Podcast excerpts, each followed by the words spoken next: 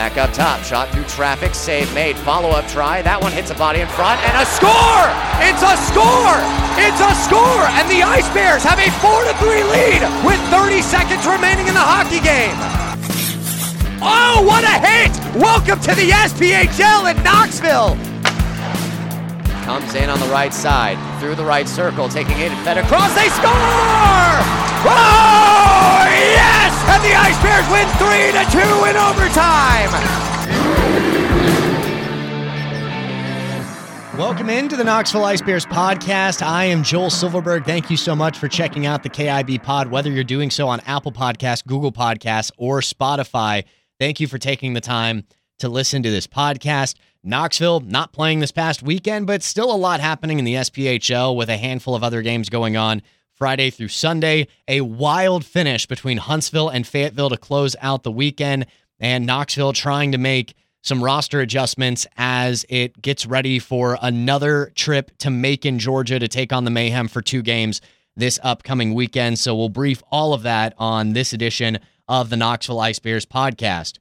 So, starting with Knoxville's roster, obviously the unfortunate news that came late last week Cam Huff placed on the 14 day IR. If you recall, the game on Saturday, November 25th, Knoxville is at Macon. It's a tie game in the third period. Huff is coming up the left side, shoots the puck. It's held by Josh Boyko. He kind of gets hit after the shot attempt. It's not a dirty hit. It's it's nothing like that. Just he gets bumped. He falls to the ice and lands kind of awkwardly. He stayed down on the ice at the five minute mark of the third period and was taken back to the locker room, did not return to the game. And so, after some evaluation, they opted to put him on the 14 day IR. So, the, the fact that it's a 14 day stint hopefully means that it's nothing too serious for Cam, but obviously a very talented player for Knoxville that comes at a time where you're already down Brady Fleurent, who's on call up to the ECHL in Atlanta. And so you're it's now another loss with a first line forward. So Knoxville loses Davis Kirkendall to an injury. Brady Fleurent gets called up. And now Cam Huff, who was being elevated to that first line and playing really well for Knoxville, is now on the 14 day IR. On top of that, though, the expectation is that Kirkendall will come back this week. He is at least eligible to, as his 14 day IR stint is up later on this week. So if they opt not to extend his IR stint, Kirkendall is eligible to return and play for this weekend's games against Birmingham, uh, against Macon, excuse me. So uh, Macon coming off a split over the weekend against Birmingham uh, as they get ready for Knoxville, but Davis Kirkendall expected uh, to be to be back this weekend, assuming there are no setbacks in his recovery after he suffered a lower body injury during Knoxville's home game against Evansville back in November. So th- those are kind of the roster moves right now. And then, of course, we'll see what other sort of moves that new head coach Andrew Harrison decides to make. So Knoxville had a week off to help the guys recover. And so that is the one thing is that if you're going to have to place a guy in the 14 day IR, it's at least nice that it comes at a time where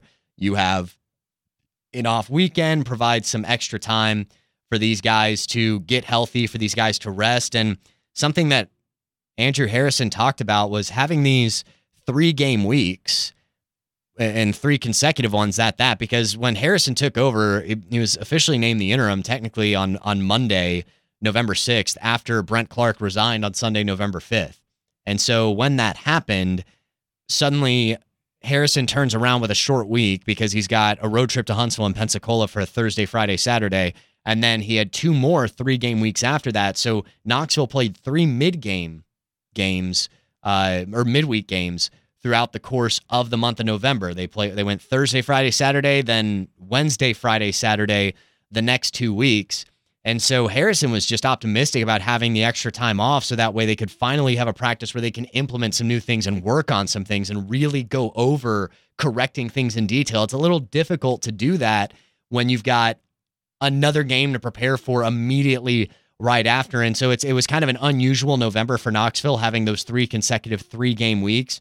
But now, the, you know, obviously December is going to be crazy later on in the month because you've got games on the 22nd, 23rd, 26th, 29th, 30th, 31st. That's kind of normal for every team, though, in those last 10 days of December where everybody plays a lot of games. But uh, as, as the first two weeks of this month are going to feel a little bit more regulated, and then it's going to feel like a normal schedule over the last three or four months over the course of the regular season. So I think Harrison is optimistic. I think the players are optimistic that they'll have some time to get fresh a little bit, hopefully get Davis Kirkendall back, and just focus on moving forward to try to improve upon the results that they had in the month of November. And I think a lot of people would agree that it was a pretty successful month uh, when you consider the circumstances, starting out with two one sided losses to Fayetteville and then having the head coach resign.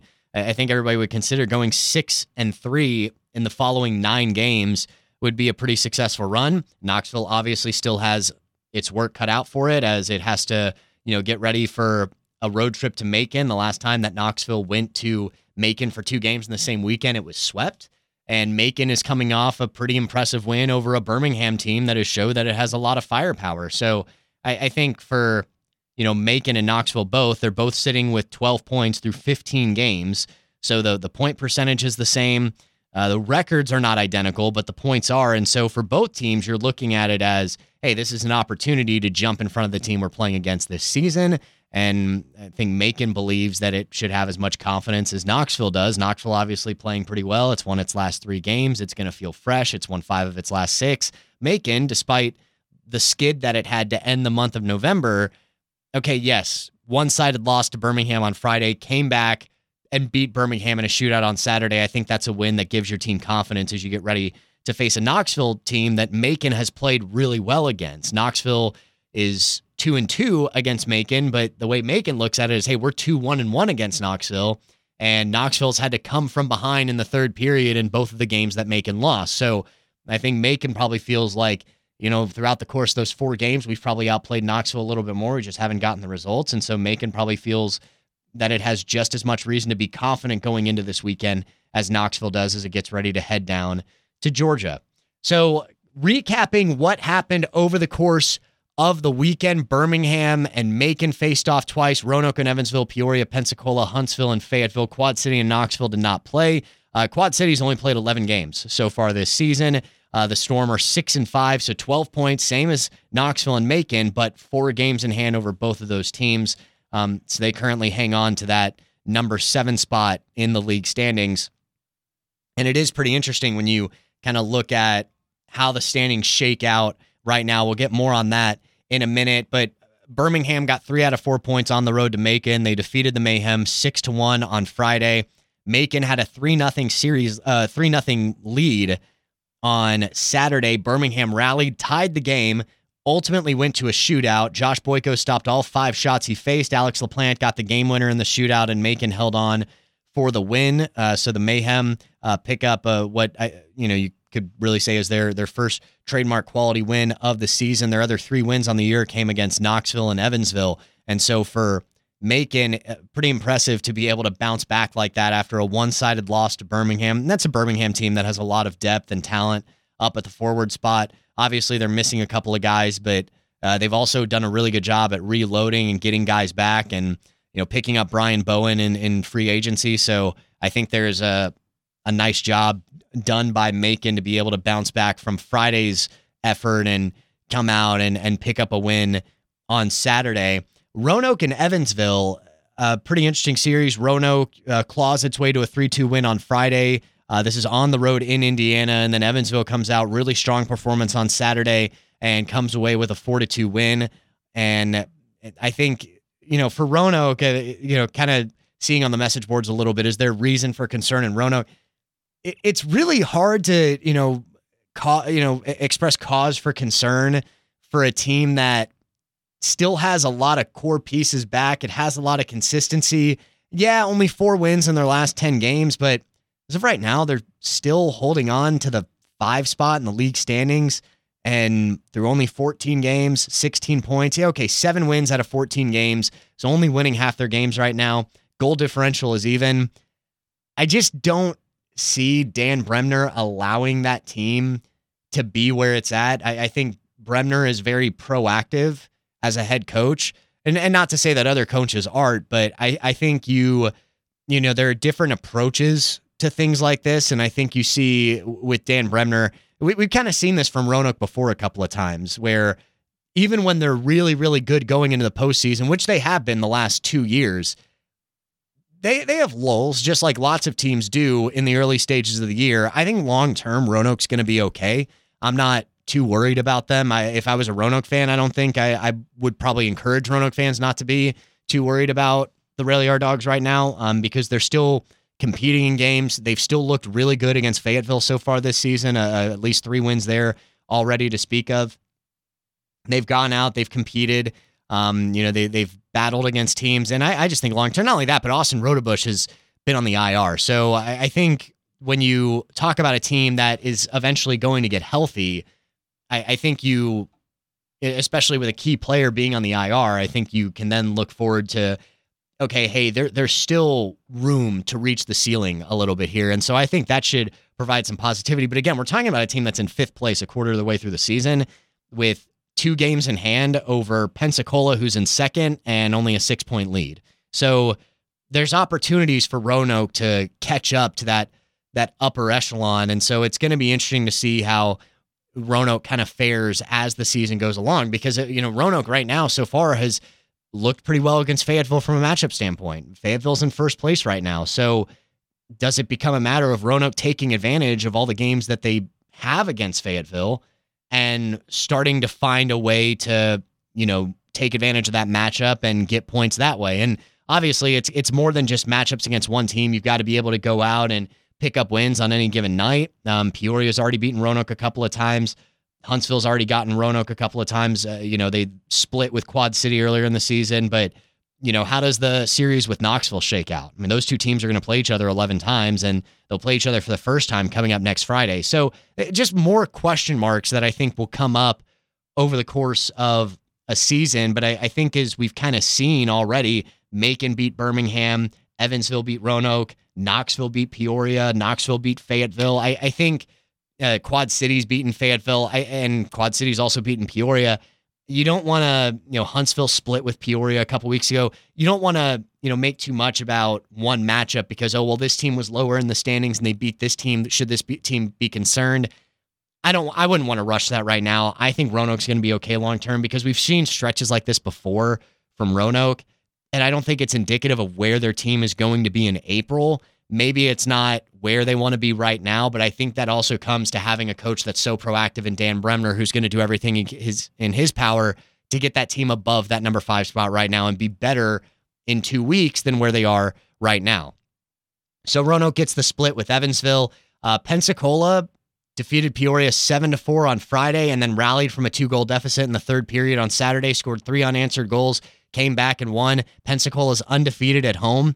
So they've done a good job at taking care of business in the hangar, and that's important. Now, it's also uh, important to point out Pensacola has also had some shortcomings. They've played in some wild games so far this season, but that's you know sometimes that's those are the kind of games that Pensacola wants to play in, where there's high scoring games. A seven to four win over Peoria. They had a seven to five win over Birmingham earlier in the year. They've also lost to Birmingham eight to one at some point this season. So you know Pensacola and Birmingham, as much as those two teams are going to play each other, I think you're going to see a lot of back and forth between those teams. And so it's no surprise that they're second and third, Pensacola and Birmingham are respectively at this point in the season. So I, I think for, you know, I think both those teams are really good teams. I think Pensacola has, you know, done a nice job at putting together a, a, way to win games. They found ways to come from behind. They can out they can just flat out outscore opponents. They've won 8 of their last 10. They've won 3 straight. They're playing really good hockey right now.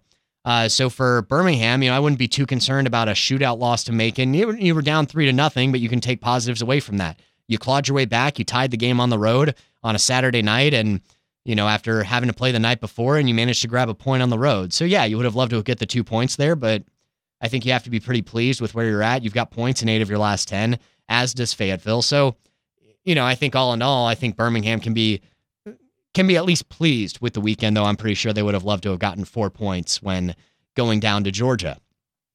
For Peoria, it is kind of interesting. Their first true road trip of the season when they kind of left the Illinois, Indiana area was when they went down to Knoxville and Huntsville. And now the Rivermen have lost four out of five in regulation um, over their past five games. So uh, Peoria, they were 7 0 1 to start the season. Now 13 games in, they're eight, four, and one. Still sitting in fourth place, still sitting pretty, um, and still with a lot of hockey left to be played. But I think it also just goes to show that, you know, once you have to start going on the road and once you have to start traveling, that it can be tough to win in some of these places. You know, uh, Knoxville, e- even on a Wednesday night, can be a tough place to play. Huntsville, on a Friday and Saturday night, can be a tough place to play. And you know, Peoria was down in one of those hunts in the Huntsville game that it won was down in that game at one point. So you know, I thought that was a good two game series between Peoria and Huntsville a couple of weeks ago. And you know, uh, long term, I think Peoria is going to be okay as well. Peoria has also been hit by the injury bug a bit. And so that's going to be something that, you know, as Peoria gets healthy, as all these teams start to shape up, who can stay healthy, who can avoid injuries at the right time, who can avoid call ups, little things that are going to pile up. But as we've seen, teams are going to go through lulls like this. Really, the only team that hasn't done it yet is Fayetteville, 11 3 and 2. And keep in mind, they started 0 1 and 1 after, you know, getting swept by Roanoke to start the season. So now Fayetteville is 11 2 and 1 in its last 14 games. So uh, Fayetteville's been very consistent. They're seven two and one in their last ten, and I, I think it goes to show that um, you know that that Ryan Crothers has done a really good job with a first year as a first year head coach. He's got a pretty young team, but he does have a lot of guys that have played Division One hockey or ECHL hockey, and I think he's got good goaltending there with Connor O'Brien and Ryan Kenny. So a lot to be happy about. I think if you're Fayetteville, so Fayetteville in one, Pensacola in two, Birmingham three, Peoria four, Roanoke five. Huntsville at the number six spot. So this Huntsville Fayetteville series, Huntsville leads two to nothing on Saturday. Fayetteville scores four unanswered. They win the game four to two. On Sunday, to close out the SPHL weekend, Huntsville leads two to nothing going into the third period. Fayetteville scores three goals within the first seven minutes of the third. They've got a three-two lead. You know, time goes on, time goes on. It looks like Fayetteville is going to get out of Crown Coliseum with a win. At less than two minutes to go, Huntsville scores, ties the game. Okay, maybe we're going to overtime. Fayetteville scores with 15 seconds remaining. Suddenly, okay, Fayetteville's got it back. They're going to win this game. Huntsville scores with a rebound out of the air, batted back into the net to tie the game at four with less than a second on the clock. Game goes to overtime where Fayetteville ultimately wins it. So Fayetteville really had to fight off Huntsville on three separate occasions. They trailed by two, took the lead, gave up a game tying goal, appeared to win it in the final minute, gave up a game tying goal again, and then had to win it at overtime. So credit to Huntsville for picking up a point after blowing a two goal lead. But man, Fayetteville just sometimes it's about finding ways to win. And the marksmen have done a really good job of that throughout the course of the season. So hats off to the marksmen because that that was a wild game from both teams. Credit to Huntsville for the way that they fought and uh, probably the most exciting, entertaining finish of any game we've seen in the SPHL this season. We've seen some wild ones. Yeah, I know Macon and Evansville played a wild game a couple of weeks ago. Obviously, the Knoxville Peoria game I think was a lot of fun. Pensacola and Birmingham have had some barn burners already. Um, you know, it's always fun when. Uh, I think when Roanoke and Fayetteville get together, because there's been some competitive games, even though Roanoke has you know, picked up some wins in that series already, but I think it's always uh, entertaining the way that this has gone. The Quad City Fayetteville high scoring affair, that seven to six game. Um, so a lot of games like that, I think, are just a lot of fun, and um, I think we've seen. Uh, I think the fans have been entertained. If you're following a team this year, then uh, I think you've been.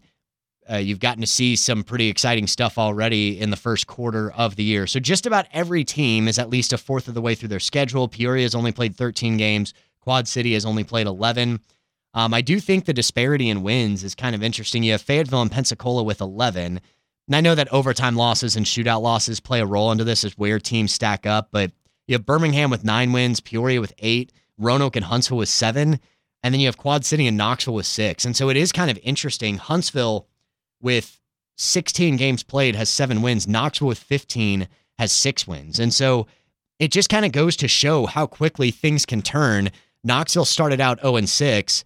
And, but then also you have Macon that with only four wins, they still have four post regulation losses. So they have 12 points. So, you know, Macon's not as far back from Huntsville in that six spot as you think. So just a long way to go. Um, you know, the upcoming weekend, I think it can be pretty telling about what to expect. Roanoke goes to Fayetteville for a pair of games this weekend. Knoxville goes to Macon. Huntsville um, will play Birmingham on Friday And then again on Saturday, they'll play a home and home. Pensacola heads to Quad City. Peoria gets Evansville. So I think I think whenever you look at some of these matchups, Pensacola Quad City is really interesting because Quad City has shown that it can compete. They have wins over Fayetteville, Peoria, and Roanoke. That's not nothing. We just haven't seen a whole lot of them because they've only played 11 games. Um, and then for Pensacola, you know, they've been so good at home. Now they have to go on the road. So can they keep the momentum going away from the hangar?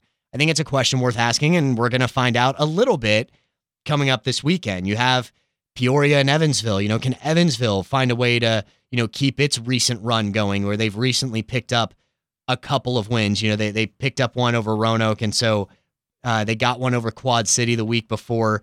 You know, does Evansville start to find a bit of a groove? Can they start to consistently challenge Peoria and Quad City, who they're going to see a lot of throughout the course of the season just because of their geographic location? Birmingham and Huntsville, the Alabama rivalry. You've got Roanoke and Fayetteville, the rivalry out east. You know, can Fayetteville start to make some headway in this regular season series against the Rail Yard Dawgs. I, and then, of course, you know, Knoxville and Macon are, you know, going to try to battle for supremacy over that number eight spot, depending on what Quad City does this weekend. So I think every weekend now, just because of where the season is at, it, it brings a lot of intrigue. And so while Fayetteville and Pensacola have started to create a little bit of separation away from, you know, the teams directly below them, and granted, it's still way too early to determine anything, but I think it is very intriguing as to, you know, will a team finally pull away? Does Fayetteville make a statement? Do they go in and sweep Roanoke and, you know, suddenly, hey, we're, you know, we're pushing ourselves away from the pack? Does Pensacola show, hey, we're, we're not just a one trick pony at home. We can go out of the state of Florida and win on the road as well and start to create some separation from Birmingham and Peoria? Does Peoria bounce back and start to right the ship? Does Birmingham bounce back from the loss to Macon. You know, they're going to have to go into Huntsville on a Saturday night. That's never easy. Huntsville going into Birmingham on a Friday night. That's not a cakewalk. So I think you're starting to see parity within the league because you're talking about a Quad City team that already has three quality wins despite being the number seven seed. Huntsville's already gotten a couple of wins over Roanoke. They've competed really well against Fayetteville. They're going to get matchups against Pensacola and Birmingham throughout the season. You know, how do they compete? They've already split with Peoria. So, I, you know, there's no there's no clear cut favorite. You're starting to see a little bit of tiering because right now it looks like Fayetteville and Pensacola have, you know, really been consistent. Birmingham and Peoria, I think, can still get into that mix. Roanoke, a little bit of work to do, but I think long term they're going to be okay. And Huntsville has shown that it can compete. So I, I think it's just going to be, and, and, obviously, you know, Knoxville, Macon, and Evansville, they've they've got their they've got some ground to make up just because of the slow starts to the season for those three teams. But I think all in all, you're at least seeing some parity in the league. Nobody's really asserted themselves to be the team to beat yet. Um, you know, I think you would probably look at Fayetteville um, in that regard, but I think Huntsville at least showed, hey, these these guys don't go away, but they're not invincible. Because if you can build a two goal lead against a squad, which Huntsville did twice, it does show that they have some vulnerabilities, as every team does in the SPHL. And for Fayetteville, it's really about okay, now we've got to get over the Roanoke hump. And so it's it's going to be a big test for a lot of teams this weekend in just a, a different number of ways. So I think there's a lot of interesting storylines. Um, Knoxville, how do they respond from having a break? You know, team was playing really well, team that wins three straight. Sometimes when you're hot, you don't really want to break. Though I think Knoxville kind of needed it. But how does you know if Cody Karpinski is starting in net this Friday night? How does he respond to having a whole week off after playing three games in four days the previous week? Do we get to see Marco Costantini and Ned? It just, uh, you know, questions that are going to be asked throughout the course of the week that I, I think fans across the league are going to want answered as we try to figure out who's who as we enter the second quarter of a 56 game season. I appreciate you taking the time to listen to the Knoxville Ice Bears podcast. Again, I'm Joel Silverberg. Thank you so much for listening. The Knoxville Ice Bears podcast will have the call for you for Knoxville and Macon coming up this Friday night for the first of two games. Puck drop is at 7 o'clock Eastern on Friday, 6.30 on Saturday. We'll have the call for you on the Knoxville Ice Bears game day app and on 92.5 WKCE. I'm Joel Silverberg. Thank you so much for listening. This has been the Knoxville Ice Bears podcast.